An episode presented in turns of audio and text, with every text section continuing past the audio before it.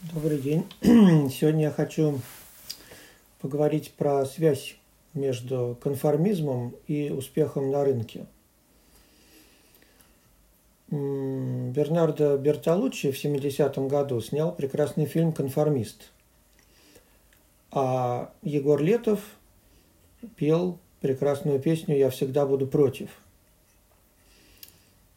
У меня хорошо получается спорить и я неплохо нахожу какие-то оригинальные идеи. Моя проблема в том, что большинство этих идей не работают. И сегодня я хочу как раз поговорить о том, что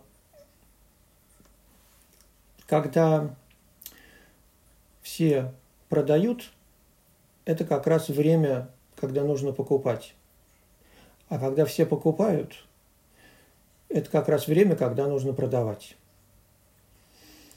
И очень мало людей находят в себе смелость пойти против толпы. Когда в начале 2000-х годов взорвался интернет- bubble, акции падали три года подряд. И вот три года падения акций – это очень долго. За это время многие люди потеряли веру в акции – махнули на них рукой. Сначала они решили посмотреть на облигации. Но, скажем так, к 2006 году уже все повально ринулись в недвижимость. В результате чего мы можем посмотреть фильм «Игра на понижение» и узнать, к чему это привело. И как бы нужно, хм, это очевидная вещь, нужно понимать, что заработать деньги не может быть просто. Повести может, удача может улыбнуться. Раневская говорила, что талант, как прыщ, выскакивает на носу у любого идиота. Бывает. Но долгосрочный успех при инвестировании может сопутствовать лишь маленькому кругу избранных людей, чей интеллект просто превосходит большинство других людей. Конечно, ваш интеллект и мой интеллект мы тут сомнению не подвергаем. Но давайте побеспокоимся о всех прочих несчастных. Давайте посмотрим на большую картину. Наша задача – видеть вещи не так, как видят другие – Наша задача при этом усложняется. Это было бы просто видеть не так, как другие. Нужно еще и оказаться правым. И мы все хотим заработать. Мы все друг с другом конкурируем. И вот чтобы мне заработать больше, чем вы все, что мне нужно сделать? Я предполагаю, что у вас законченный физтех, МИФИ, Бауманский, ВМК. А у меня паршивая финансовая академия на этом фоне. У вас есть огромный мотив заработать. Вы все очень жадные. Вы сидите ночами, изучаете балансы компаний. У вас компьютеры. Вам доступны любые данные опять же повторюсь, вы умны и мотивированы. Чтобы мне, мне вас обыграть, у меня должны быть какие-то выдающиеся качества. Если я делаю как все, вот у меня результат будет такой же, как у всех. Причем на растущем рынке в хорошее время мой результат будет хорош, как у всех. А если рынок падает, мой результат будет плохой, как у всех. Если я делаю как все, то я собой пополняю стадо. Но если я поступаю не как все, этого недостаточно. Может быть, я не хороший инвестор, может быть, мой перформанс будет отличаться от толпы, от вашего, но не обязательно в хорошую сторону. Если я думаю, нестандартные мои решения приводят к неблагоприятным результатам, то да, я буду отличаться, но большим убытком, чем у вас. А инвестирование – это прежде всего даже не про прибыль или не про убыток. Это про конкуренцию. Это очень важно понимать. Важно не просто заработать денег. Важно заработать денег больше, чем вы заработали. Если я заработаю столько же, сколько вы, это без толку. И даже если мы все в минус ушли, главное это чтобы вы, для меня, чтобы вы потеряли в 10 раз больше. И тогда в царстве слепых я буду одноглазый король. Итак, мне надо побить как можно больше конкурентов, чтобы преуспеть. Существуют миллионы умных людей. Все они мотивированы, все имеют доступ к данным, всех нужно одолеть. Мне нужно таким образом пойти против консенсуса и доказать, что они все не правы, а я прав. И здесь возникает парадокс.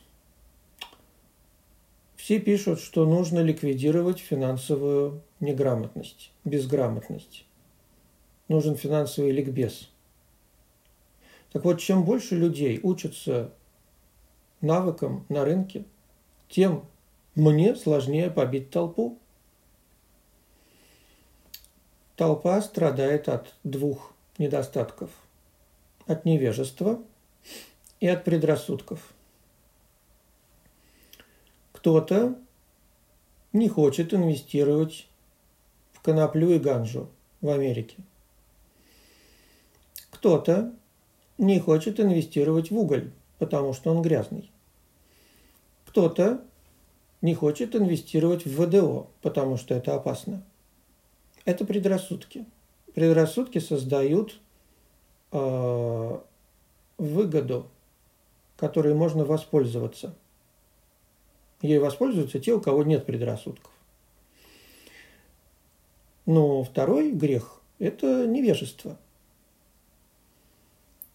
и если финансовая грамотность э, убивает невежество, то рынки становятся все более эффективны, и знания аккумулируются и передаются. И найти выгоду на этом рынке все сложнее. Далее, если бы успех зависел от знаний, которые к тому же еще передаются от поколения к поколению и накапливаются, то вот все с высоким IQ были бы богаты. Но этого не происходит, это очевидно. Да? Все говорят, если ты такой умный, почему ты такой бедный? А потому что нет формулы для успеха. А если бы даже она и была, то эта формула, она бы изменила жизнь и рынок. И пришлось бы опять искать новую формулу. И э, даже вот есть талантливые, да, известные звезды, инвестирования, которые на, правильно в свое время нашли там какой-то подход, его эксплуатировали, но потом жизнь изменилась, и это, это, этот их алгоритм, он перестал работать. И у них перформанс из-за этого испортился. Ничего не бывает навсегда. Рынок меняется. Формулу, во-первых, ее нету, а во-вторых, даже если бы она была, то ее пришлось бы постоянно переписывать. Инвестиции – это, как вы догадались, читая все телеграм-каналы, сфера, где каждый пытается представить себя лучше, чем он есть в реальности. Подавляющее большинство уверяет, что они заработали много, приводят доказательства своего перформанса. Ну и, как правило, эти доказательства сводятся либо к избирательности периодов для подсчета перформанса, либо тупо к подтасовке данных. А проверить эти данные невозможно. И приходится верить на слово. И даже если вы смотрите на сайт уважаемой управляющей компании и смотрите на performance ее биржевых пифов, но то мне поверьте на слово, она, она, она же будет отличаться от индекса даже там performance как бы он по разным техническим проблемам, да, нерешаемым часто. Но даже там э, вот, сложно получить перформанс, да, такой, как у индекса. Вот. И вывод из этого какой? Только единицы существуют, кто могут перформить хорошо несколько лет подряд. А чаще происходит, что хорошие управляющие получают два или три года подряд неудачных. И они при этом, эти управляющие, очень хорошие. А почему же тогда они два года деньги теряют? Да потому что, как правило, это связано с тем, что вот их класс активов, которым они управляют, их рыночная ниша, она почему-то вышла из моды. Вот они любили стоимостное инвестирование, а оно вышло из моды. Управляющий из-за этого хуже не стал. Но у него тупо забирают деньги. Ему приходится продавать. А рынок падающий. И он получает убытки. Вы когда-нибудь видели, чтобы люди добавляли инвестиции управляющему, который два года подряд или три плохо перформит? Нет, такого не происходит. И пенсионный фонд никогда ему деньги свои не даст – Потому что там босс скажет, ты что ему деньги дал, он же их теряет.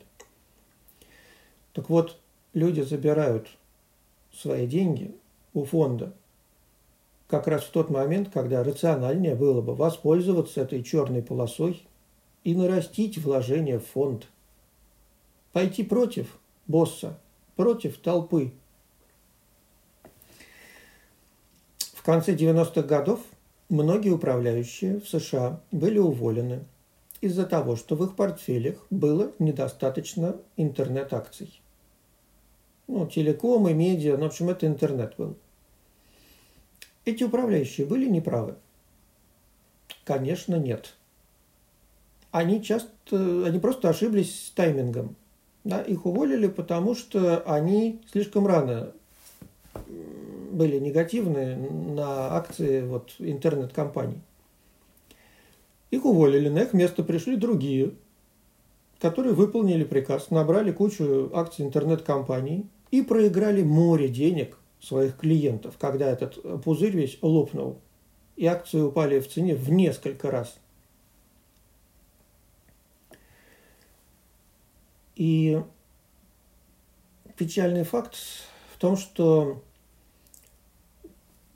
лишь 5% аналитиков или управляющих из года в год могут создавать добавочную стоимость. А 90% или 95% это просто клерки, которые мало чем отличаются от вас. Хотя вы стоматолог, а они работают всю жизнь на бирже. И добиться лучших результатов – можно лишь с помощью лучшего управляющего. Но другого рецепта нет. Если бы я сейчас работал управляющим в управляющей компании, и мне надо было бы встречаться с клиентом, который спрашивает, сколько я ему заработаю на акциях, что бы я сделал?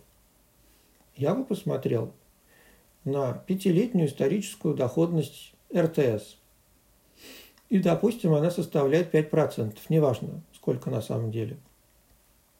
Допустим, 5. Я бы сказал, что заработаю 7. Почему? Потому что 5% я заработаю, если тупо воспроизведу у себя индекс. А еще 2% я бы постарался заработать, регулируя веса отраслей в индексе. Или э, калибровкой аллокации в отдельные акции –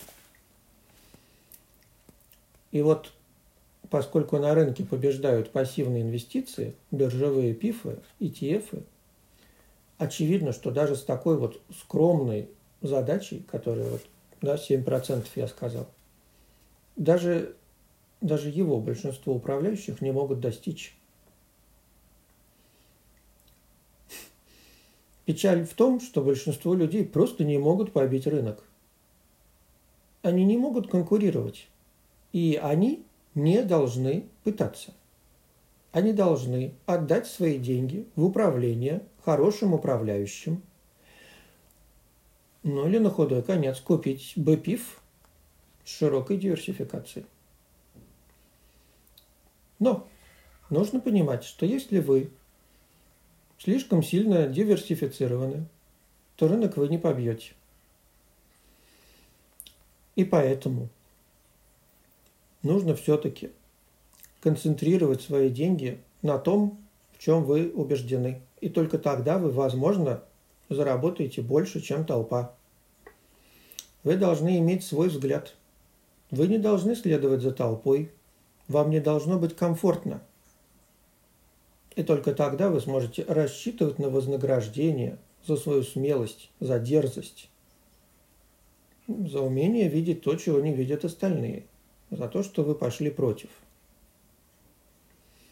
А если вы пойдете по пути пассивных инвестиций, вы не получите доходность выше рынка, но вы должны тогда выбрать надежную управляющую компанию, которая обеспечит вам перформанс на долгом сроке, не лопнет по дороге, и чтобы она следила за ликвидностью своего ETF,